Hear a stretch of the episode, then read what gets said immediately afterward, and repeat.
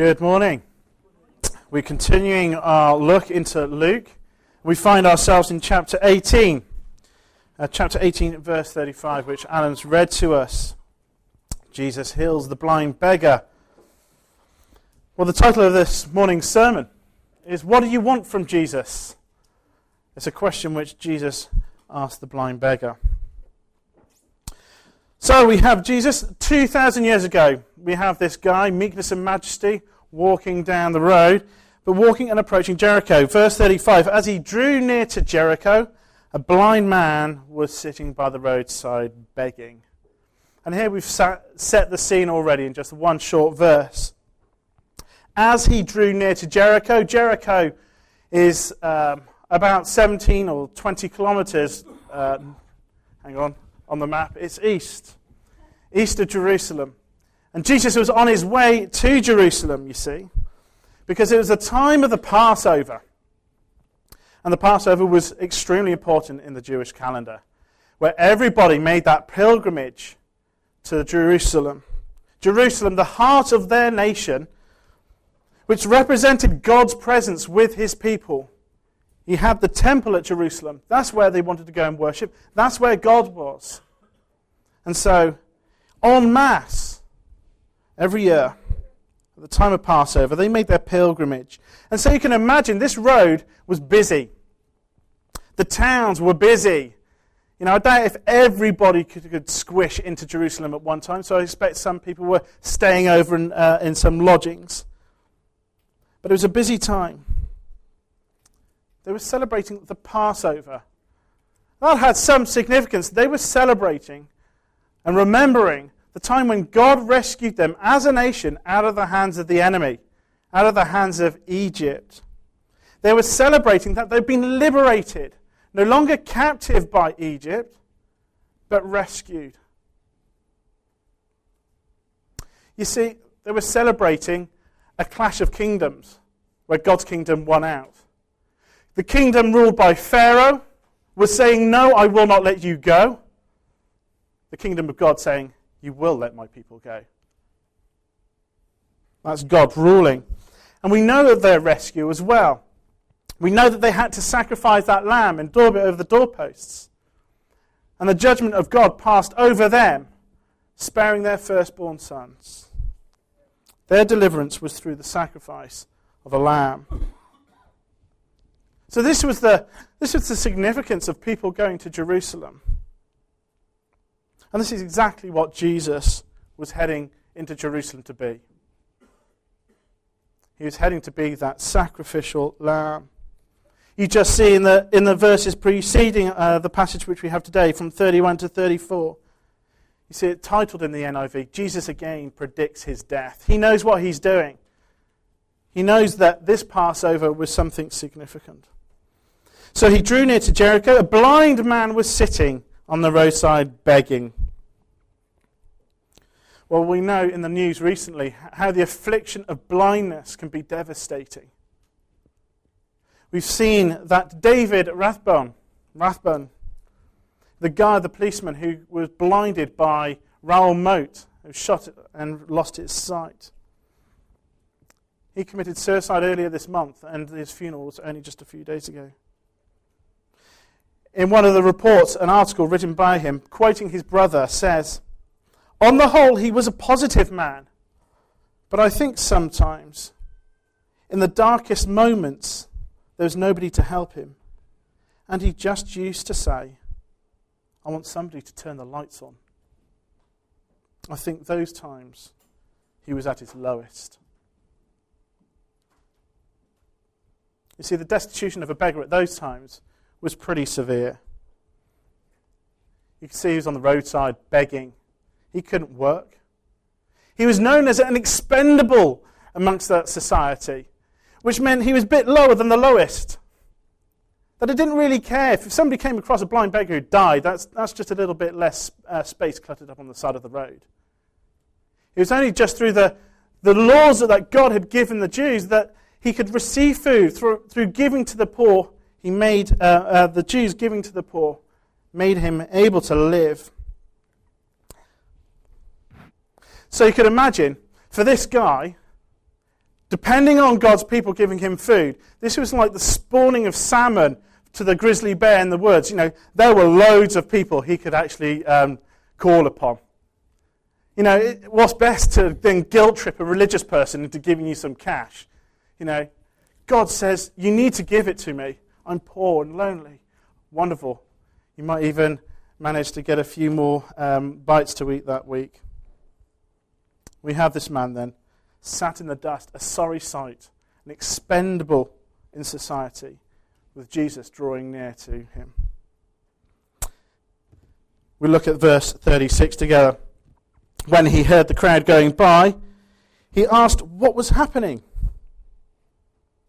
And they told him, Jesus of, Naz- Jesus of Nazareth is passing by.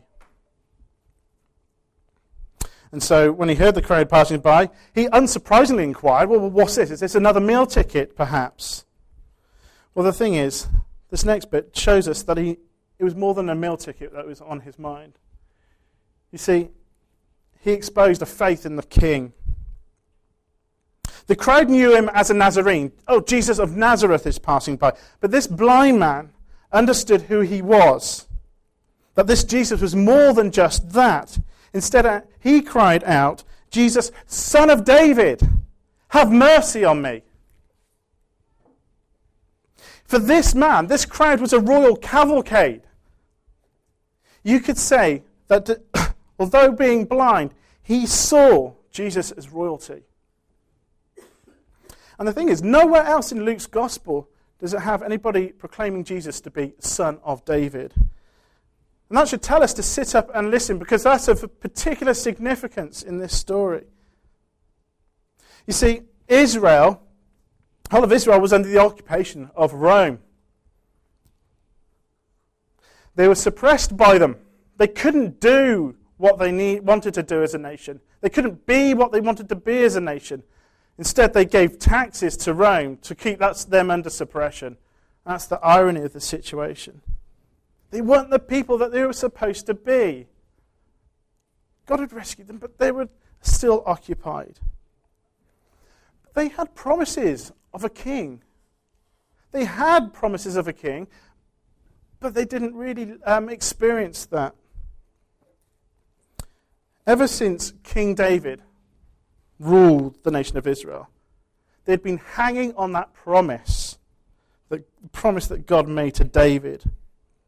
A king to rule over a kingdom that surpasses even the rule and dominion of David himself, who is to be greater than the greatest king of Israel. I'm going to just read back into 2 Samuel that promise. 2 Samuel chapter 7. Now then, Tell my servant David, this is what the Lord Almighty says I took you from the pasture and from following the flock to be a ruler over my people Israel. I have been with you wherever you have gone, and I have cut off all your enemies from before you. Now I will make your name great, like the names of the greatest men of earth. And I will provide a place for my people, Israel, and will plant them so that they can, so so that they can have a home of their own and no longer be disturbed. Wicked people shall not oppress them anymore. Oh, this is the promise that they wanted to hear and wanted to live. As they did at the beginning and have done ever since that time I appointed leaders over my people Israel, I will also give you rest from all your enemies. Oh, please. I don't want another 50% of my wages going to the oppressor. The Lord declares to you that the Lord Himself will establish a house for you when your days are over and you rest with your fathers, I will raise up your offspring, singular, one person. I will raise up your offspring to succeed you, who will come from your own body, and I will establish his kingdom.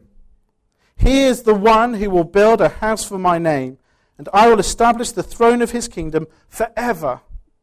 I will be his father, and he shall be my son. When he does wrong, I will punish him with the rod of men with floggings inflicted by men. But, I will, uh, but my love will never be taken away from him, as I took it away from Saul, whom I removed from before you. Your house and your kingdom shall endure forever before me. Your throne shall be established forever. Oh, please, God, where is this king? Well, you see, Luke connects Jesus with this promise. At the beginning of uh, the Gospel of Luke, in verse 31, it says, And behold, you will conceive in your womb, as he's speaking to, uh, uh, to Mary, and bear a son, and you shall call his name Jesus. He will be great, and he will be called the Son of the Most High. And the Lord God will give to him the throne of his father David, and he will reign over the house of Jacob forever, and his kingdom there will be no end. You can see how the two just dovetail together. This is the king that, G- uh, that the Jews were looking for. Excuse me.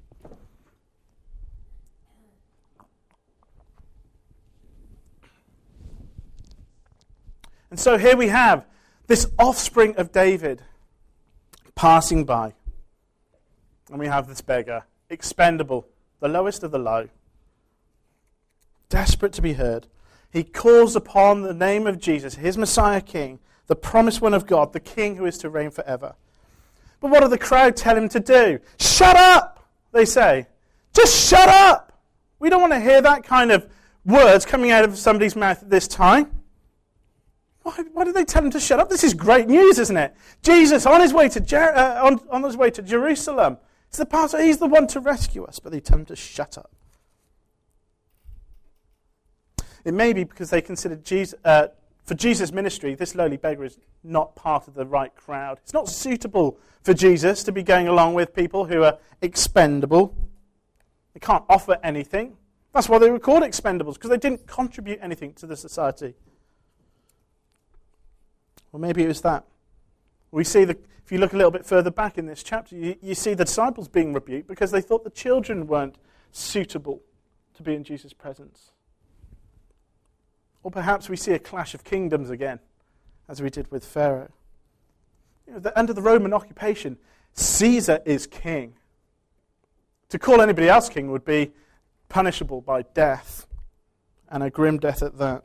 You can imagine what trouble would have been caused if a Roman soldier was earwigging a bit and said, What's this beggar saying? Who's this son of David? And somebody says, Oh, yeah, that was, that's, that's a promised um, God. You know, he's supposed to be our king. Oh, just imagine that. He was being called the son of David. Shut up. Because with a king comes a kingdom. In chapter 17, Jesus says to the Pharisees, Behold, the kingdom of God is in your midst. So we're expecting a power struggle, aren't we? Shut up, Jesus. We don't want to know that this, this is a king. We're afraid of Caesar. You see, when it comes to contact with Jesus, a power struggle is always going to occur simply because of who he is. You know, the King of Kings, who has a claim on everything in creation, is a threat to anyone who rejects his rule.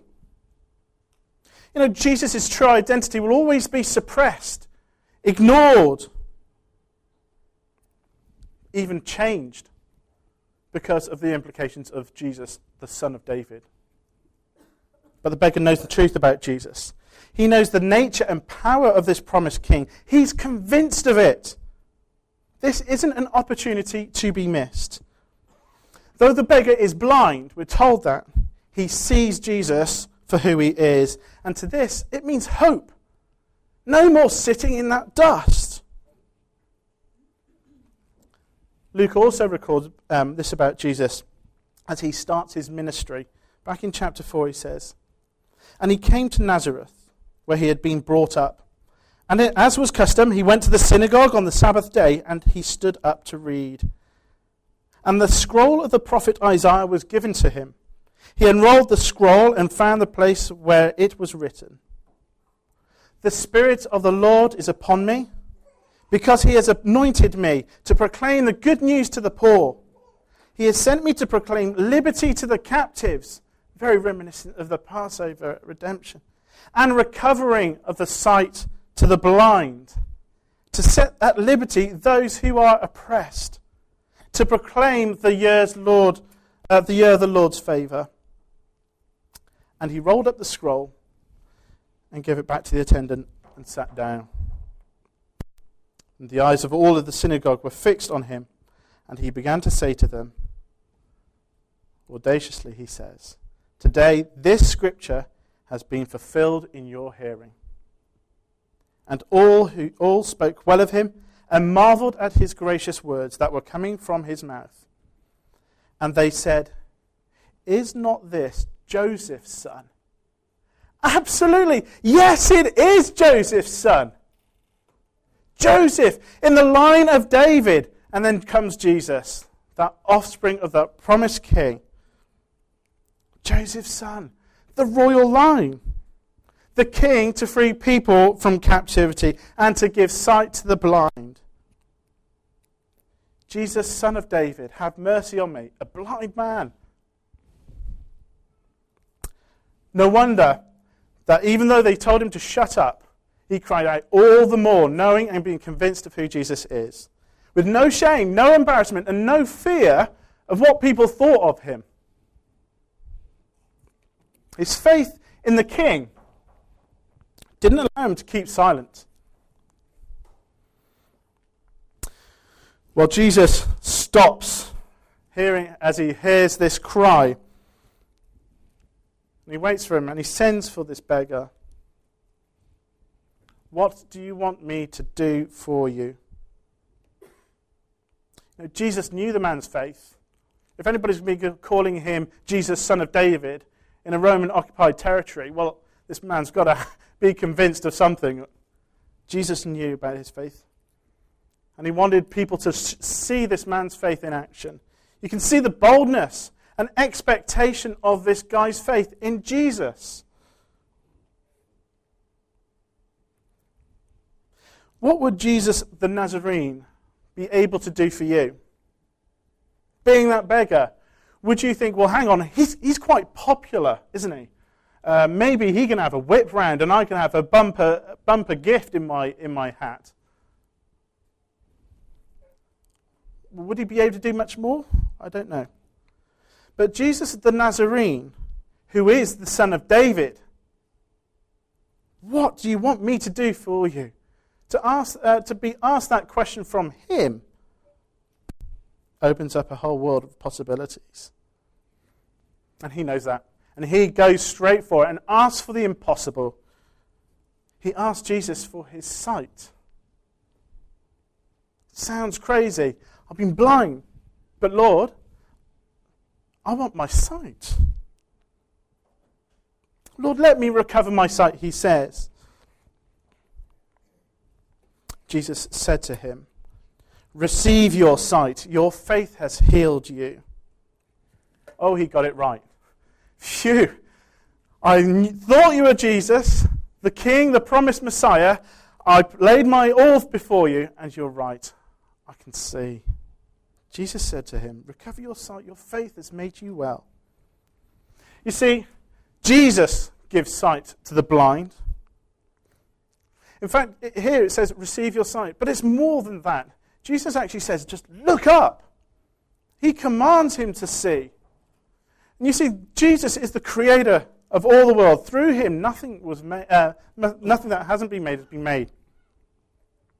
See, these are the words of a creator speaking creation in this man's eyes. He's saying, See, and they do. This is the powerfulness of an awesome God. It's a miracle. They should have been astounded. We should be astounded that God can do this. And as he opens his eyes, who's the first person he sees? But he sees the face of his Savior. Recover your sight. Your faith has made you well. Excuse me. You see, is it his faith that has made him well? Well, you see, Jesus gives sight to the blind. It's who he has his faith in, that promised king. It's not saving faith if it's not faith in Jesus. And faith is knowing something to be true. This blind beggar knew something to be true. But it's more than just knowing. He trusted in knowing that truth and being convicted of it. He was stirred to action, to respond to him. You see, if it was a non saving faith for this guy, he'd just be, and they didn't actually call upon the Lord Jesus, he would just be left sat in the dust, begging. You see, faith comes first, then Jesus gives sight. You know, we say seeing is believing, don't we? But really, what Jesus says here is, is believing is actually seeing. It flips it around. You see, faith is seeing the invisible. Well, maybe we, I don't know your position before Jesus or what you think of him, but do you feel that you know enough? Do you need to see more of Jesus before you believe in him? This beggar was blind. He didn't know too much. He knew that Jesus was the king and that he was passing by. That was enough. He knew and he could see that.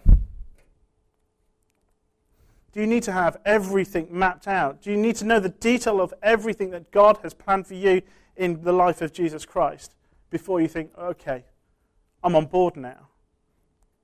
You see, throughout the Gospels, Jesus always puts it in this order. He says, Come, and you will then see. It's that faith, that trust in who Jesus is, putting your faith in Him. You see, in this story, we have a twofold miracle, not just one. We might see that the, the giving of physical sight to the man was the, was the miracle, but also he had been spiritually blind too. And spiritual blindness affects everybody. Everybody in the entire world. Paul, writing to the Corinthians, says, We refuse to practice, that is the apostles, we refuse to practice cunning or to tamper with God's word, but by the open statement of the truth, that we would commend ourselves to everyone's conscience in the sight of God. And even if our gospel is veiled, it is veiled only to those who are perishing. In their case, the God of this world has blinded the minds of unbelievers to keep them from seeing the light of the gospel of the glory of Christ, who is the image of God. The God of this world has blinded men and women from seeing the glory of Jesus, then it needs the God of creation to restore that sight. The beggar's physical recovery of sight followed, uh, followed the restoration of his spiritual sight. You see, the beggar, the blind man, saw the light of the gospel, of the glory of Christ, who is the image of God, and he cried out for mercy. He recognized who was passing by. But it's wrong, though, to, to think and forget about the physical healing in place of the spiritual you know, Jesus' kingdom is about the restoration not only of the spiritual, but of the physical too. Jesus can heal and restore sight now. His power hasn't gone, neither has he. And that's why we pray for those things. That's why we pray for the, um, Rosemary's friend earlier. But for some of us, maybe for many of us, we may have to wait until he comes until the promised resurrection to know the completed work of our spiritual and physical restoration. Now, the blind beggar literally saw Jesus when his eyes were opened. He saw the, the face of his Savior, full of compassion and love. But even then, the glory was veiled. We sing in that song, don't we? Veiled in flesh, the Godhead see. Well, he'd opened his eyes. He might have just gone, oh, oh, it's just, just you. you don't look very attractive or anything. Where's, where's your robes?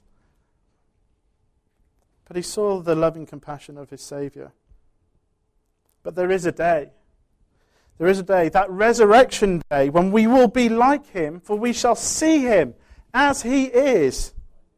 Unveiled glory, uh, with our eyes wide open, when he returns to bring everything under his rule as king. And this is our hope. This is the hope for believers and followers of Jesus. And Luke writes in his gospel account of uh, in his gospel account and about this blind beggar, so that we may have certainty about the things that we have been taught. We've been taught that Jesus is the King. we should be certain of it. No other can give sight to the blind. Therefore, we must call out for, to God for that miracle to show us mercy. Well, what does it result in? It results in a God glorifying life. Imagine the liberation felt by this blind beggar, destitute, the expendable. But now he can be worth something to society. He gets up, he can follow, he can move, he can do things. Verse 43 Immediately he received his sight and followed Jesus, praising God. When all the people saw it, they also praised God. Well, here we have a pattern of a life whose sight has been restored. He saw Jesus and wanted to do nothing more than just to follow him. He is the God man, the king who has given him sight. If he can give him sight, what else is in store for this man? Well, if you're a Christian, if you're a believer of Jesus Christ, you have been given sight. You have been restored. It has been a miracle. Don't think that you've made that choice and, and it's been down to you. No, God has worked in your heart and has revealed the Lord Jesus to you. What are you going to do with those new eyes? Well, this guy followed Jesus because he was his king. We should follow him. He's our king, compassionate and gracious. And in following him, Proverbs says, My son, give me your heart and let your eyes observe my ways. See, with new eyes, we need to walk with him. We need to follow him. We need to observe his ways. You see, this guy, though, he didn't receive his sight and just get lost in the crowd. This guy was no stranger. He had a name, and his name was Bartimaeus. And this is what Marcus calls him. He knows him by name. He isn't lost in the crowd. He follows Jesus and follows with his people. Well, also the transformation in his life caused him to worship. This expendable, this refuse of society began worshipping the king. He was transformed in sight. What better way to give uh, reason to give praise to God? But he also was a re- receiver of the power of God working in his life. The Creator God who speaks and things happen.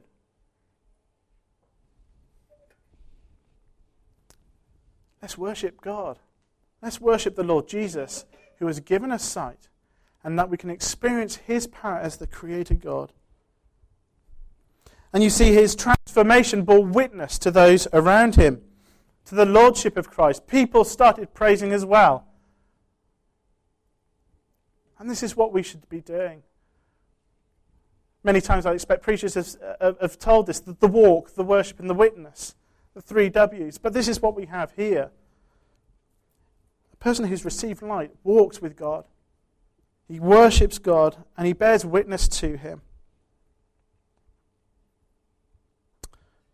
You see, how do we see our own lives? Just have a bit of introspection now. Just think about you. You've been given spiritual sight. Do you see yourself as a bit of a grouch, as a bit of a grump, as a bit of a judge, as a bit, a bit somebody who's preoccupied, who's critical? Or do you see yourself as worshipful, full of thanksgiving, and giving God the glory? Well, if you're in the first category, well, then you may want to think about rediscovering that sight which God has given you.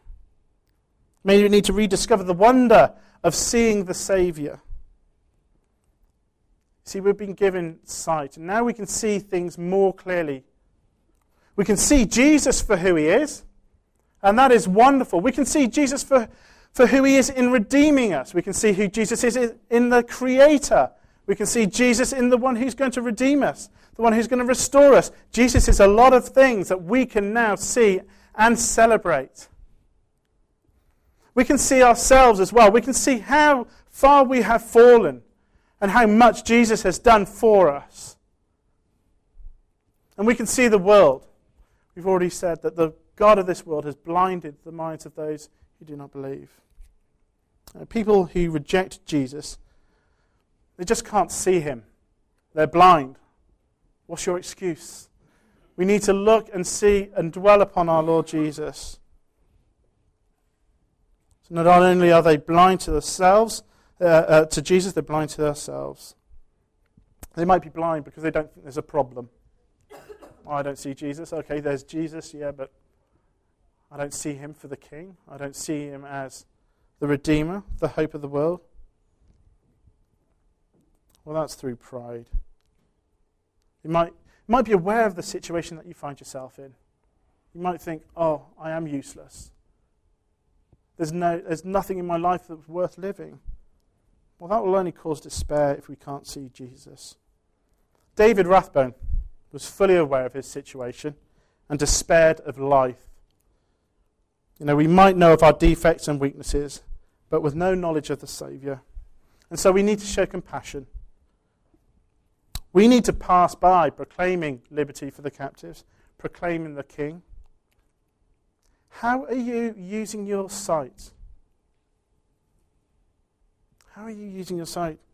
How are you using it? Are you looking at Jesus? Are you observing his ways? Are you seeing what he's done for us?